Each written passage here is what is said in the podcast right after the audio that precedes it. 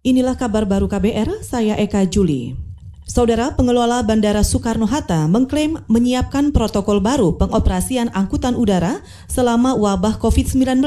Pejabat Komunikasi Bandara Soekarno-Hatta Tangerang, Febri Toga, mengatakan Protokol baru itu disiapkan untuk menindaklanjuti instruksi Menteri BUMN Erick Thohir mengenai skenario BUMN menghadapi kondisi new normal atau keadaan normal yang baru pos pemeriksaan ada di ada empat di verifikasi terus ada juga pengisian alert card ada juga nanti pemeriksaan oleh dokter dan sekaligus uh, keempat verifikasi terakhir dan check-in langsung. Jadi kalau apabila di pukul rata-rata ya, namun lama uh, ini menurun ya, kurang lebih antara 15 sampai 20 persen uh, penumpang yang belum memenuhi persyaratan ya untuk terbang. Ya kita berikan arahan ya agar uh, melengkapi dokumen yang ada dan berkoordinasi dengan teman-teman airline apabila ingin refund atau reschedule. Itu tadi pejabat komunikasi Bandara Internasional Soekarno-Hatta Febri Toga. Sebelumnya, Menteri BUMN Erick Thohir memerintahkan BUMN menyiapkan skenario aktivitas new normal atau skema kehidupan normal yang baru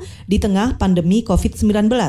Perintah itu didasarkan pada kondisi di mana sepertiga kegiatan ekonomi di Indonesia digerakkan oleh perusahaan negara. Sementara wabah virus corona belum ada kepastian mengenai vaksin atau obat penyembuhnya. Beralih ke soal lain, berkas perkara kasus dugaan suap pengadaan proyek di Dinas PU dan BMSDA Kabupaten Sidoarjo akan segera disidangkan. Juru bicara KPK Ali Fikri mengaku lembaga anti rasuah telah merampungkan berkas perkara bekas Bupati Sidoarjo Saiful Ilah dan tiga terdakwa lainnya dalam kasus yang sama.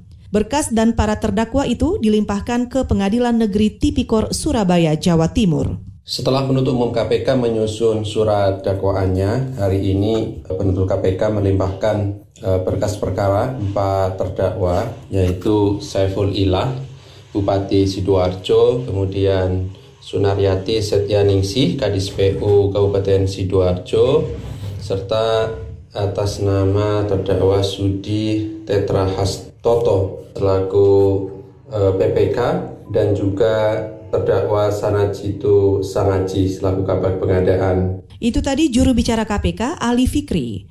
Sebelumnya, Saiful dan tiga orang lainnya ditetapkan sebagai tersangka penerima suap usai terjaring operasi tangkap tangan KPK pada awal Januari lalu.